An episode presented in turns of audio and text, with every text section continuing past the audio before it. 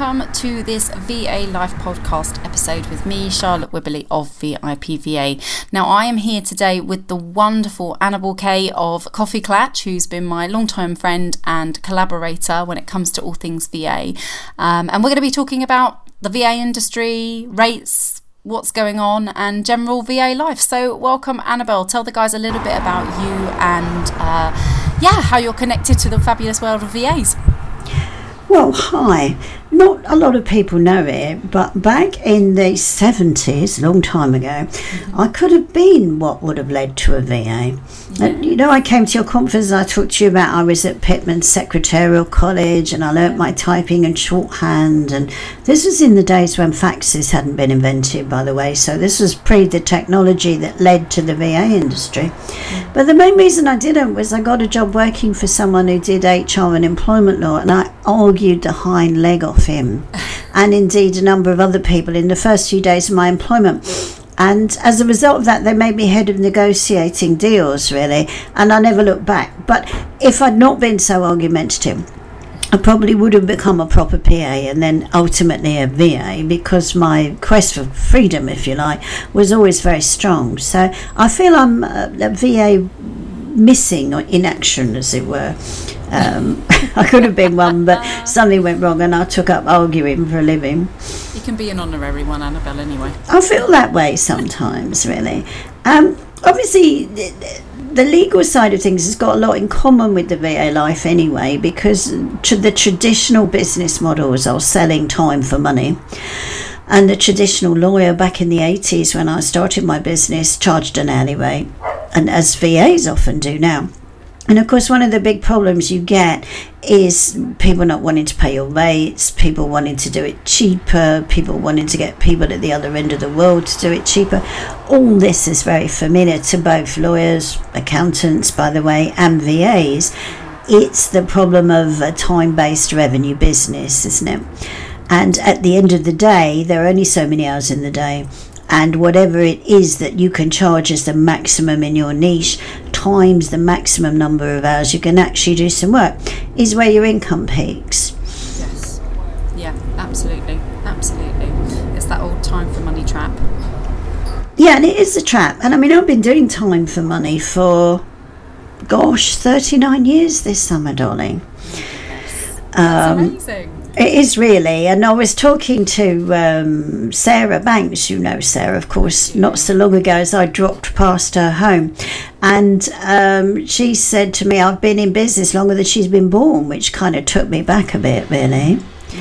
But we all face the same struggles of maximizing value. What do we do? Do we pay other people? Do we do it all ourselves? Do we rely on technology? Are we product led? To that extent, all service sector businesses face the same problem. And I would go further than that and say all service sector businesses that become dominated by women face a same problem. And that is that we don't charge enough for what we do. No, and feel that sometimes as well we can't enforce it. So there's that whole kind of okay, well I should be charging this, but actually, you know, I'll, I'll, just knock a bit off, or uh, actually they've paid me a bit late, I won't enforce my late payment terms. That sort of thing. There's that whole sort of trying to trying to avoid conflict sometimes. I think. It's very difficult because I think we've been taught that if we stand up for ourselves, we might win the battle, but we'll lose the war. I can remember my father, who was a great charmer in life, saying to me, if you were only more pliable, more kind of giveable, you'd get further. But I did get a lot further, but everyone kept stuffing me with a bill. It wasn't that I couldn't do more if I was more charming. It was that I couldn't make any money doing more by being more charming. And I think it's something VAs suffer from because the majority of VAs I've worked with have been naturally very charming people. Yes. They want to please people. They want to make my life easier. They want to get stuff done. And they take those traits into negotiating rates, credit control, getting paid, and that becomes a problem. I think you're right. As supporters of business, whether that's kind of the traditional PA stuff or website support or tech support, whatever it is, we I think VAs are often people pleasers. They're used to saying yes and getting something done. So when they have to be sort of um, more authoritative and say no, this is the way it is, they find that quite they can find it that that quite difficult. The transition from employee to boss goes on in your heart and in your mind. It doesn't just go on in your tax code, really. And I think a lot of us thought when we set up our business, and I'm going back now to 1980, I thought calling myself the boss made myself the boss. But I carried on acting like an employee for about five years, by the way, from when I called myself boss. I just acted like an employee, and it took me five years to realise that it wasn't the labels that made the difference, it was the behaviours. Yes, absolutely. You've got to believe it in your head and your heart. Um, and you have to believe it first, otherwise, nobody else is going to believe it. And interesting enough, given what we do for a living today, it was five years in, guess what we had for the very first time? A set of written terms of business because we didn't want to offend anybody or embarrass anybody or even commit because we thought maybe we'd be more flexible. You know, we could do credit control under one regime on Monday and another regime the next Monday. But of course, it didn't work because we had different clients on different payment terms and different rates and different deals, and nobody really knew who owed who what. Absolutely. We, we confuse flexibility and randomness. Yes. As you know, this is one of the, the bugbears that I have and we have here in the VA industry is that um, not everybody does have those kind of um, essentials in place for their for their businesses. They're not necessarily treating them like businesses. I was actually just before this podcast looking at the um, to date survey results for our survey, um, and I'm pleased that I think something like 93% of the people have said that they've actually got terms of business now in place with their clients. Okay, that still leaves 7% without, but staggeringly, there was only 50%, 57%, sorry, of um, VAs that have terms of businesses with their associate VAs. Yeah when we first started in KoffeeKlatch working with VAs, and I mean, you and I got together quite early in that. How long has that been? What, four or five years? I think it was back in 2016 when I was probably yeah. six months into the Yeah, we, we kind of met quite early on. The first survey we ever did, it was less than 35% of VAs had terms of business and we didn't even ask them what they were doing with their associates. No. You know, because that was that was such a yeah. a big like okay, we got to fix that. So I think ninety seven percent is absolutely brilliant, um, and obviously there's been a massive education piece done, and I can remember VA coaches who I won't name standing on national stages going, "You don't need a contract." You don't need insurance, and going, "Whoops, you know that that attitude is very much gone. I think we're still seeing maybe people who learned from that and copied that and didn't develop their own stuff still copying that, which is always the problem with working with people who copy because they copy stuff that's inevitably out of date, don't they? But we don't see that as a major force in the industry anymore. And I think, you know, you and I, amongst others, have got a great deal to be proud of for bringing about that change. Absolutely. Well, it takes repetitive shouting, not only about kind of the horror stories, but also about the positives of, of you know, when the contracts and the terms of business have, have really helped somebody to to solve a situation or they've relied on it to keep their business afloat. And we've done a lot of that over the last few years.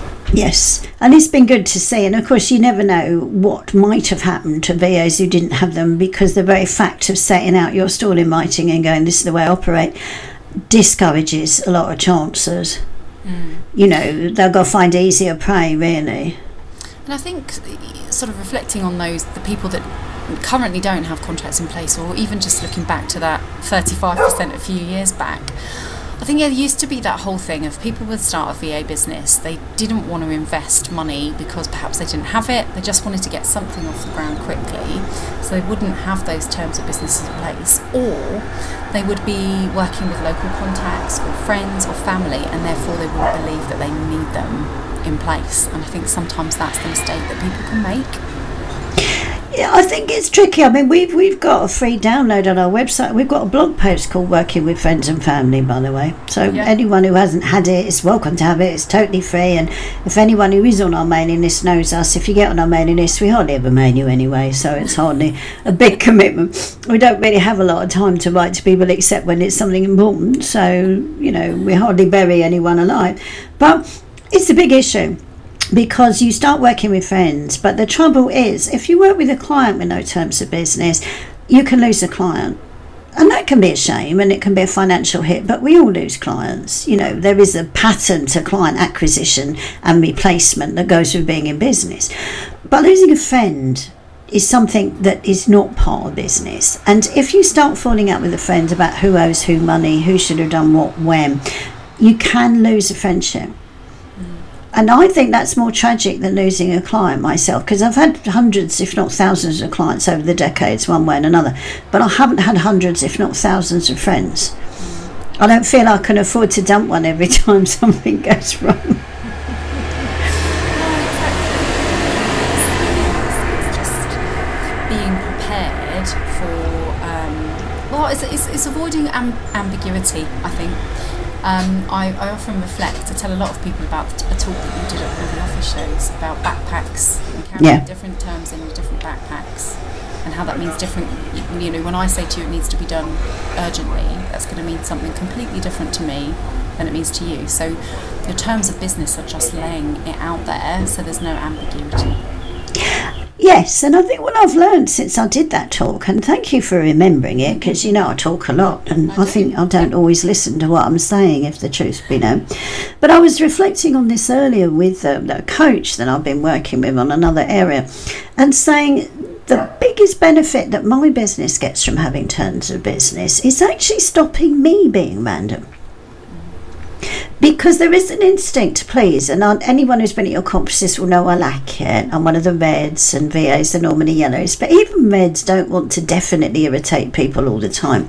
So there's there's an instinct to go, oh, let them have it. You know, let them have their own way. But the great thing about having my terms of business is I'm deciding yes or no.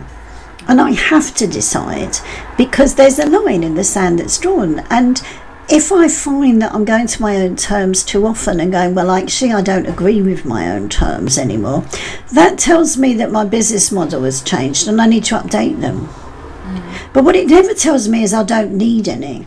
Because those early five years of having flexibility, our profitability rate and our payment rate and kind of receivables rate was the worst it's ever been because we didn't set clear expectations and we ourselves didn't follow them.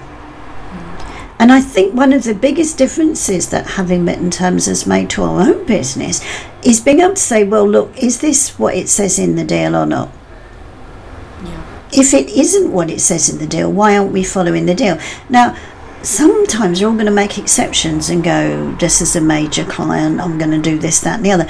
But you need to let the client know that it's not the way you normally work. Because otherwise, if they know that they can just do anything, guess what? they will just do anything, won't they? Give them an inch. Yeah, and it's it's never been more critical. I think. I mean, it was always important. It got really important as we started to get more legislation around what you have to contract for in order to be able to sue someone for not paying them. And I know it's a subject that VAs kind of flinch from. You know, first of all, a lot of new VAs think everyone will pay them. And a lot of established VAs kind of suck it up and don't get paid by people. The idea of filing an online and getting on with it, is kind of an anathema to everything that VAs want to be, isn't it? But the truth is, from time to time, you have to send a message, don't you? And for what it's worth, I'm sending a message this Friday.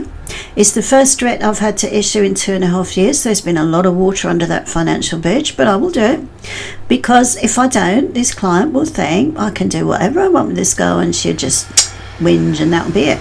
And I don't run a business based on whinging. I run a business based on doing what I said I would do, my clients doing what they said they would do, and then paying me as they said they would do. So you can't get away from it. But there is part of me, even me with my bright red personality, and I don't want to. You know, why do they have to make me be the horrible one? But the answer is one of the many hats I wear as boss of my own business is I'm the horrible one. I have to own that role. I'm the one that says no further.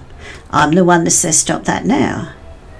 Does it sound familiar to you in other areas of female life? Oh my goodness, yes. It, Yeah. And it, and it is one of the biggest struggles that I have with the people that I work with is that when they have, when they feel that, it, um, less so around sending contracts out in the first place, but if they ever have to enforce something, whether that's um, a breaking of sort of personal boundaries or late payments or anything, they feel icky about it and they punish Yeah. themselves.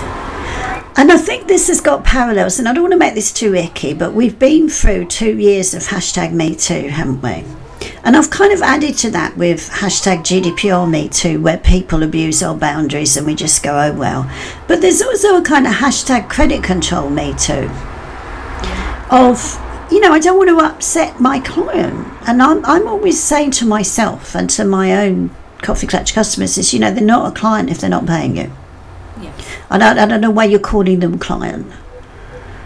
Um, because if they're not willing to pay you and they're not able to pay you, why are you working for them? Because you know you're a lovely person, but if you want to do stuff for charity, get paid by your clients and then donate. Yeah, and I think there can sometimes be a fear around, well, if I put my foot down and tell people that they need to do that, then they're going to sack me, and finding clients isn't always easy, or, or not all VAs find like finding clients is easy. No, yeah, I think it's a legitimate fear. I mean, I've got that with this one. I've got to issue a bit on, you know. But we had a long conversation about it, and, and we often do in our groups, as you know. And I've decided that teaching them that they can negotiate me backwards for payment terms and discounts on work already done is a very bad lesson. It's a bit like, and I was a very old fashioned mum, you know, when you say to your kids, you're going to bed in five minutes the worst thing you can do in five minutes' time is say, never mind, you're going to bed in half an hour. Because what you've taught them is mummy doesn't mean what mummy says. Yes. And if you do that repeatedly, your children will never pay heed to a single thing you say. Now, I don't mean you should beat them up or take a rod to them and go old school on them. Do you know what I mean? But if you say to your children, if you do this, I'll do that, you had better make sure you do that. Otherwise, you'll have no control over them, whatever it is you've said. Absolutely. And similarly with rewards, if you say to your child, if you get a gold star at school, I will take you to the movies, take him to the movies, never let them down. Because if your word is not your bond, you have no credibility, you have no power in this world.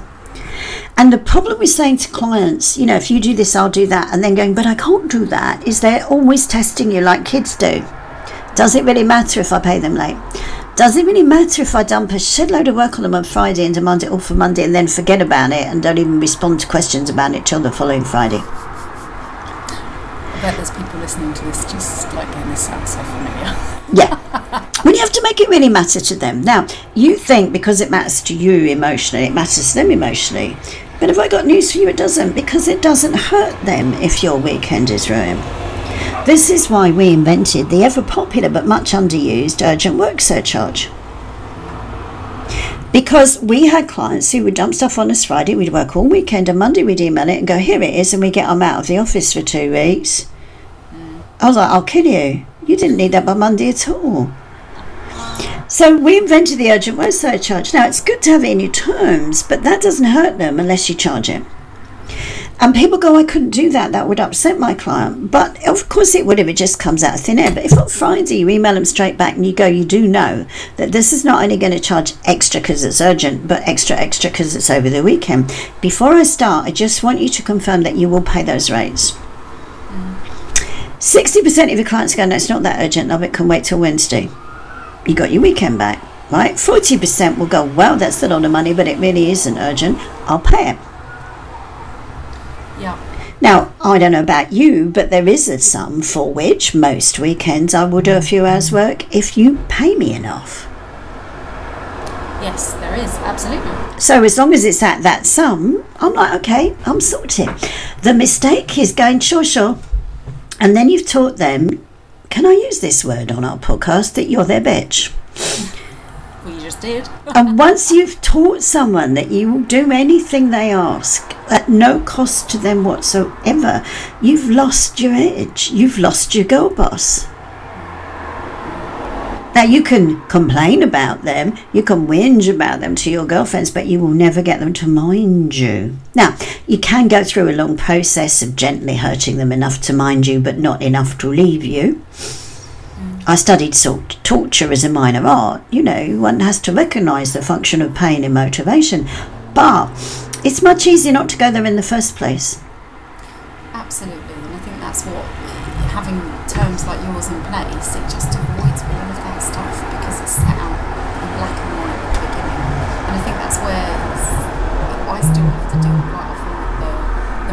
stuff and the yes, it does not make me a terrible person to enforce what's in my contract. But I think having that it there in black and white just takes away any of the the fear around what you should be doing in those situations. Absolutely, and I think with VAs are missing a trick really because I've got a business partner, so I always say for those of you who've encountered Christopher that people love Christopher, but they pay me. And that's because I credit control the clients he's given his heart and soul to to try and sort the most impossible problems because he finds shifting role from supporter to enforcer really difficult. I don't find it difficult because I haven't had that role with them. So if there was just me in the business or just him, if he had any sense, he would get someone else to do that. So it doesn't have to be you. If you find it really difficult to chase your clients for money, outsource it. Definitely. We you can outsource it and even I've had it work effective, effectively for people where they've got a separate email address that they send stuff from so it doesn't look like it's coming from them and actually it does help them to feel less personal. Yeah. And it's, it's not personal, it's a B2B transaction. I mean, I always offer, I used to work a lot in the restaurant and hospitality sector. Don't do it anymore, by the way, because they're notoriously bad payers. And I used to say to them when they owed me money, I'm coming to your restaurant tonight and I'm going to order dinner for 10, champagne and everything. But when it comes time to pay, I'm going to turn checks in the post. And when they go, when's it in the post? I go, I don't know. You'll have to ask my bookkeeper. Yeah. You'd have me arrested, wouldn't you? Yeah. You wouldn't let me leave. Absolutely. So why are you doing this to me? And they go, what are you talking about? And I go, well, you owe me £400. And when every time I ask for it, you go, well, you know, it'll get paid sometime. I think that bigger businesses are, are, are often blind to the effect this is having. And the reason for that is the employees of bigger businesses get paid every month, whether they pay you on time or not. Yeah. Right? They don't understand. I mean, I've gone to people and gone, I'm not going to be able to pay my mortgage this month if you don't pay this check today. And they've gone, well, well why would that be? And I go, because that's 80% of my income for the month. By the way, I've, I've, I've, been bitten hard by that. I would always say so I would never let a client now be more than 30% of my revenue. Because assuming I'm 30% profitable, it means if they dump me, I go back to break even. I think that's really sensible because there are a lot, and again, I'm sure there's people listening to this that have, you know, what they prefer to have one or two clients, big clients, and suddenly when notice is given, it's 50% or more of their income gone. I would find that really frightening. I've deliberately structured my business over the years to avoid that because I have been there Yes. you know and so I, I work out roughly by the way percentage of profit includes me getting paid do you see what I mean? I don't go and then I make a profit, and if there's anything left, I get paid. So I work out what do I need to get paid, what percentage is that over my overheads, and that's my profit. I don't mean I don't need to get paid and we'll call that profit. So I try not to let a client be worth more as a percentage of my revenue than they than my profit margin. So the worst anyone can do is to put me back to break even. Having when break even for me means being paid my basic, if not everything I'd like to earn. Because that means I'm still the boss. Anything short of that in my mind means I've got a job. Because if you can't afford to say no to a client, you are not the boss. Now, it takes a long time to get there. Most of us started, I mean, I started my business with one massive client who ran me around all over the country for five years. But what I did was make a positive decision to get lots of other little ones. And the little ones, and I don't mean this in any disrespectful way, led us to KoffeeKlatch because in the legal world, a 45 quid contract, a lawyer wouldn't get out of bed to sell you. You know, it is little in my world. I know for a lot of VAs just starting out, it's like, oh my gosh, that's a lot of money, blah, blah, blah. But in the legal world, something that really works for your industry at that price is like, people think I'm mad. They think I should be selling that with a zero on it. So we deliberately cultivated lots of little clients because we love you all. But if one of you sacks us, 45 quid is not going to make or break whether we're in business next month. And that's a great place to be, you know. But it did take me 39 years and take me 39 minutes.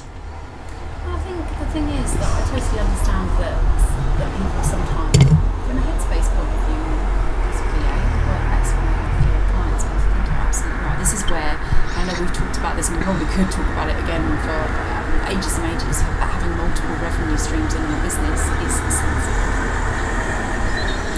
Yeah, I think you've got to do one revenue stream of what you love, which isn't always what's profitable. But if you don't do anything you love, you become mean, and that's not a nice way to live your life, you know. You have to present your business as well. Yeah, and then, then people know, and you know that's horrible too. So you've got to do something that you love, but you have to accept sometimes that what you're mad about doesn't always pay the rent.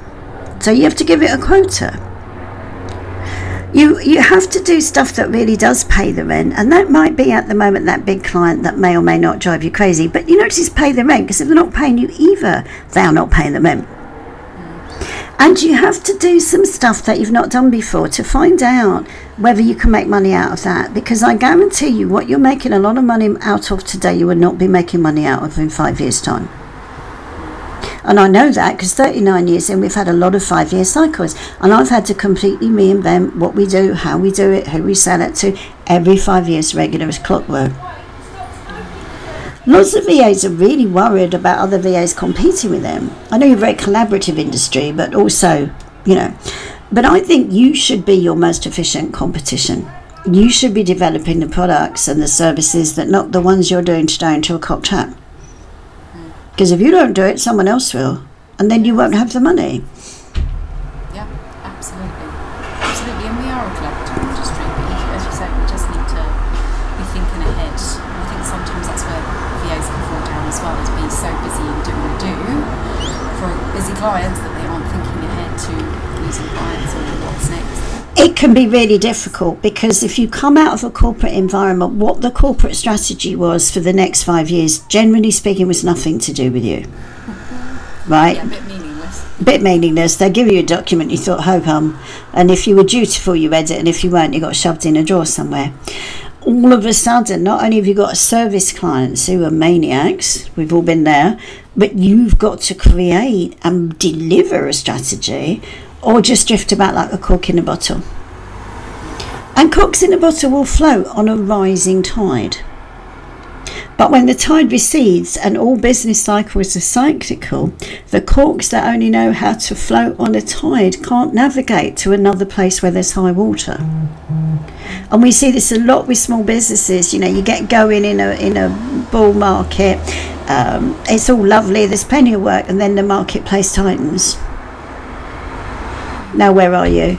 It was really easy because you had two big clients, but one of them's just gone bust it take how long does it take to develop a revenue stream from scratch as a VA?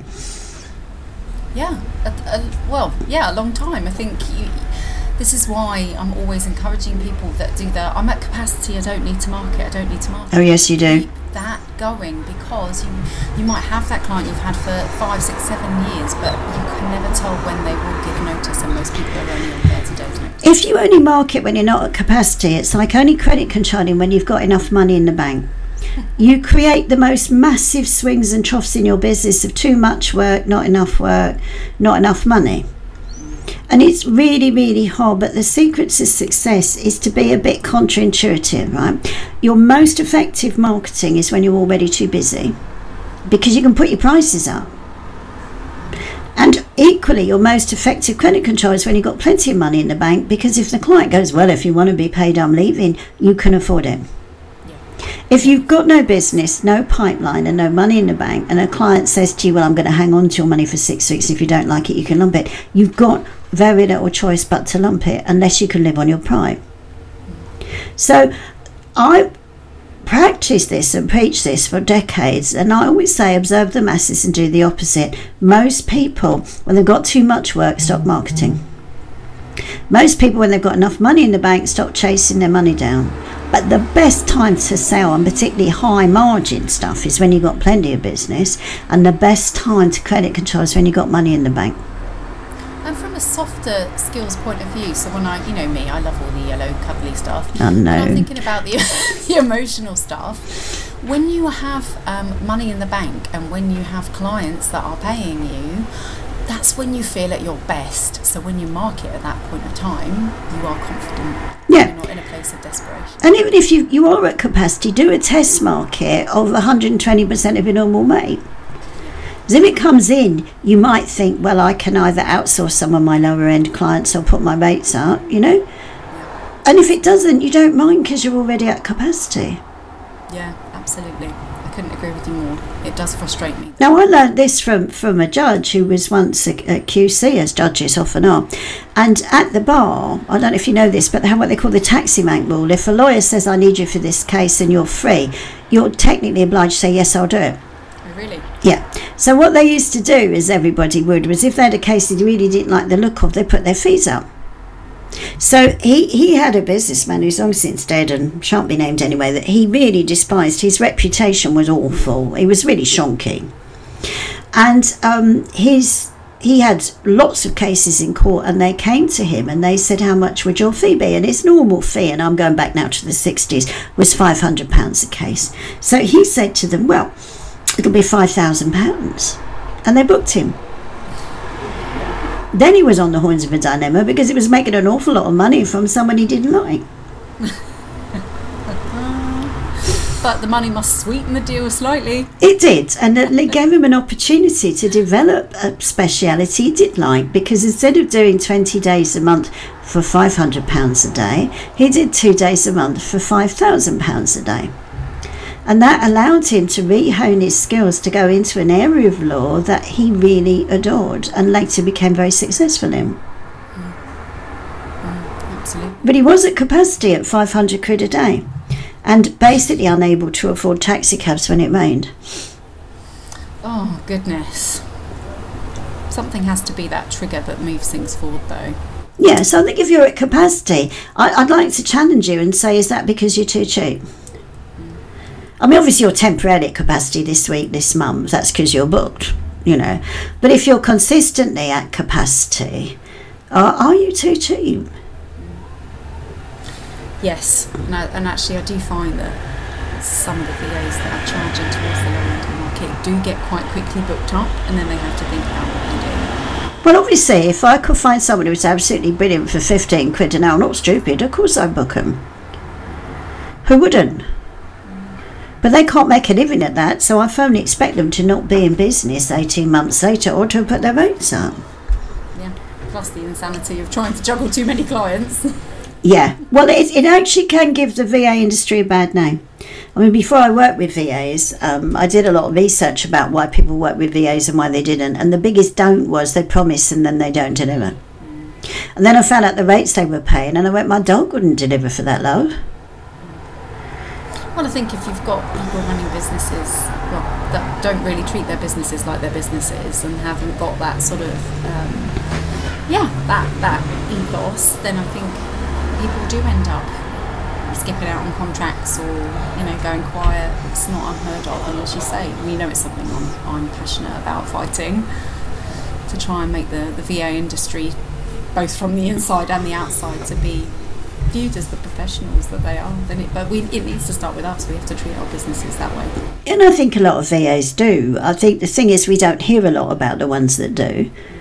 I mean, you're quietly coaching them, and they do, and you know they don't make headline news. What I hear about is is where it goes wrong, um, and so inevitably you hear some great tales of woe, and you think, my goodness, who, how on earth did they get there?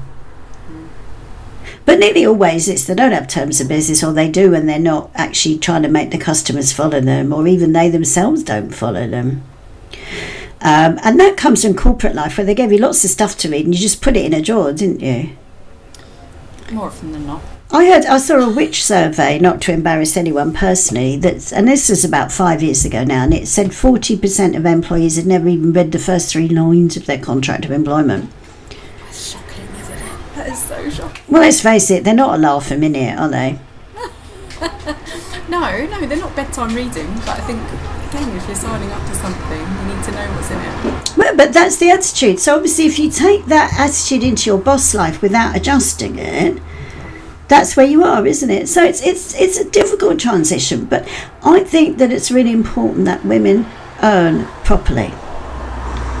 And I think that the equal pay battle in the workplace is one thing, but the fact remains that the average female self employed person earns 20% less than the average male self employed person. Now, you're the boss, so you're going to sue yourself for equal pay. Have a job. But you kind of should, really, but at least be on the winning side of the argument for sure, wouldn't you, one way or the other? But there's a reason for that, and I'm not suggesting that all underpayment of women is self inflicted, but we go into it wanting to please. We often go into niches that never generate serious money, so we don't do our research, you know, and then we just we're so happy that we've got stuff to do. We don't look at the numbers, we don't like to talk about money. We'd rather talk about STDs than money, frankly you know, because it's not nice, is it? Nice girls don't, and and we underperform financially. We don't underperform work wise. No. We we can do all the work, we can take all the responsibility, do all the hours. It's the cash that we don't get. And I'm not blaming women for women not being paid enough, but I'm saying the bits that we contribute to as bosses, we need to take care of. Yeah, Absolutely. And that means understanding that it's perfectly legitimate to make money from what you do. And not just make enough money to pay the rent or stop yourself going barefoot, but money to have a comfortable life. And there's nothing nasty about charging people a fair rate for the job, and fair doesn't mean cheap. Not necessarily. If the quality's there and you're getting the turnaround times and people are getting what they want. And I think it's it's frightening how many women go into self employment without taking any of that on board. Yeah, there needs to be a complete shift in, in how they're thinking about it, how we're thinking about it.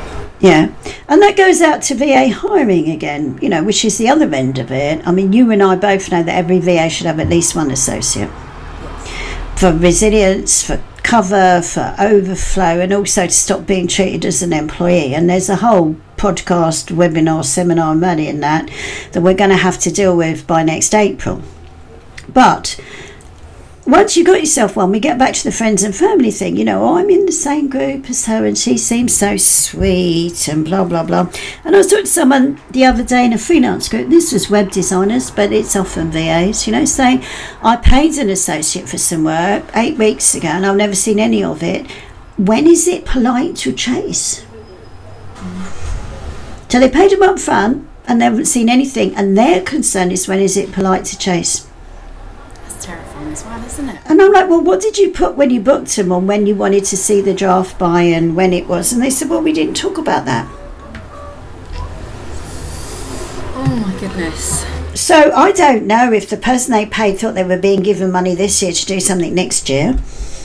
I really don't know. I don't know if the person they paid is waiting for something that's prevented them from getting started, as we all know happens, you know, because the, the person who's outsourcing or subcontracting hasn't had that conversation because they don't upset anyone.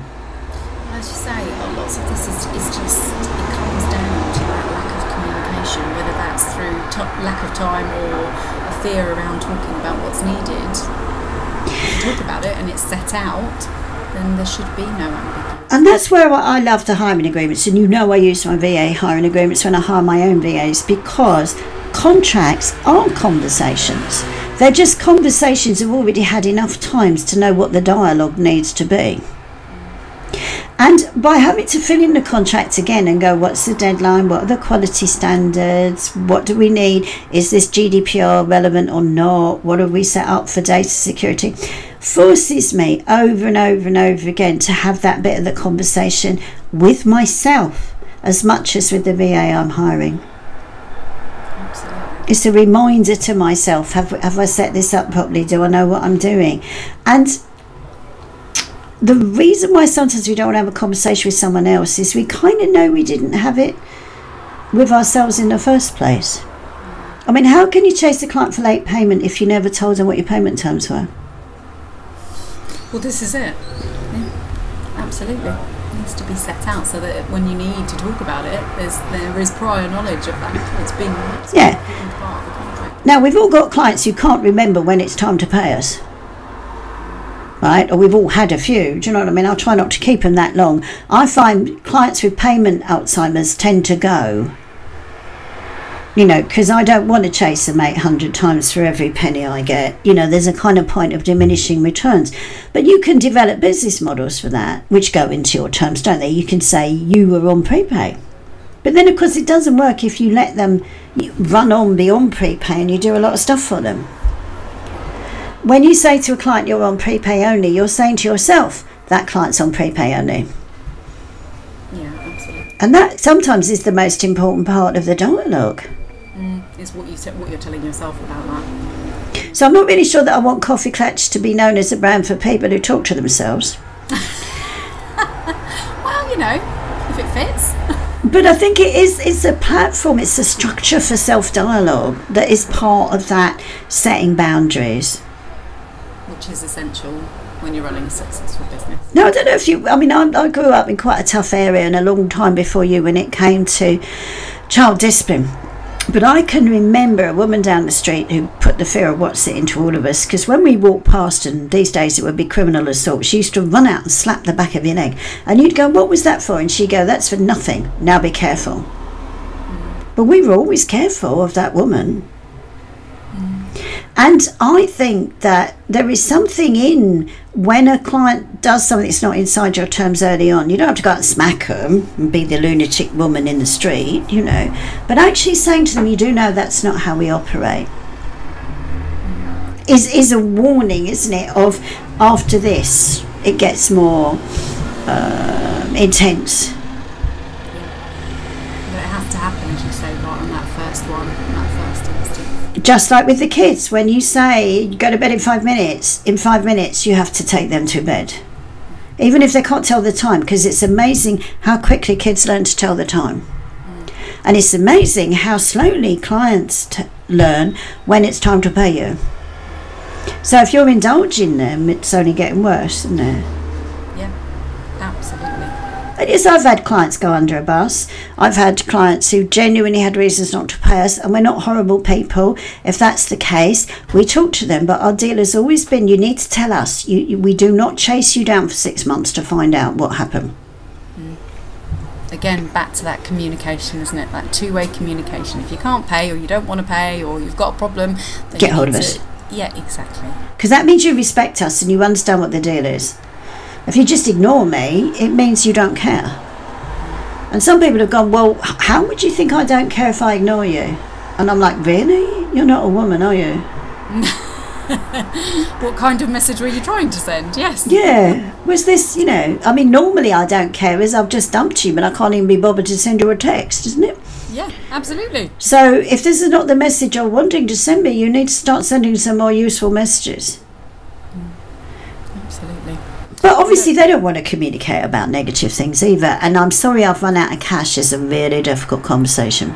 Oh yeah, there's nothing that you understand that they're going to be feeling icky about it, but the point is there, need, there needs to be that communication, so you've got a chance of sorting. Some do, some don't. I had a brilliant case a few years ago with um, somebody, um, one of my PR clients, billed someone who didn't pay, and they said, "Oh, I'm terribly sorry, businessman, we haven't got any money." And she was really understanding about it till she saw photographs a week later of them all on a skiing holiday. Oh, that's the worst. Yeah. And she was like, you know, I was with you all the way on, on that, but actually my money paid for your skiing holiday. And she never got it. And she never got it because they'd already spent it on the holiday and couldn't get it back. But if she chased it earlier, I know they'd have said, oh, we'll have to cancel our holiday. But the correct answer to that is, I'm terribly sorry, but you need to pay your bills and then have a holiday. Yeah, I'm not the person that gets paid last after you've done all of the other stuff that you want to do in your life. Absolutely. Look, Annabel, I, I know that we could talk for absolutely ages and ages and, ages, but I'm kind of conscious of the time. So, um, thank you for taking the time out of your busy day to talk to us about this. Um, I think there's so much in here. I'm definitely getting you back in to talk about associates and getting people to pay on time, all the rest of it, because I know we haven't even scratched the surface of that. But um, yeah, hopefully you've enjoyed chatting to the guys. Hopefully the guys listening to this enjoyed chatting, uh, hearing from you. And um, we'll get you back on soon to talk about some other stuff. Jolly good. We hope it'll be quieter on our next one, but um, I'm sorry about this. It just How happened to be. go past with traffic. I know, all the time, you know. It's so irritating. But we'll find somewhere quieter maybe. Or cooler. Absolutely. Or cooler, exactly. Somewhere you don't have to have the window open. Brilliant. Well, look, thanks very much. And if the guys want to get in touch with you, where can they? Where's the best place to find you? Uh, KoffeeKlatch on Facebook probably is the easiest way. Um, if you're already a customer into the customer group, I've got a Twitter account which mysteriously isn't working at the moment. Don't you just love Twitter? I think I've complained too much about certain politicians. But I'll be back. Silence you, are? At long last, yeah, it's really funny. But um, I'll be back. And of course, I've not been in the least bit rude or disrespectful. But what I have been is, in my usual fashion, cuttingly honest. And that's why we love you. Thank you, darling. So, speak soon, and I look forward to hearing some of these podcasts. Absolutely. We'll speak soon. Take care. Bye. Bye.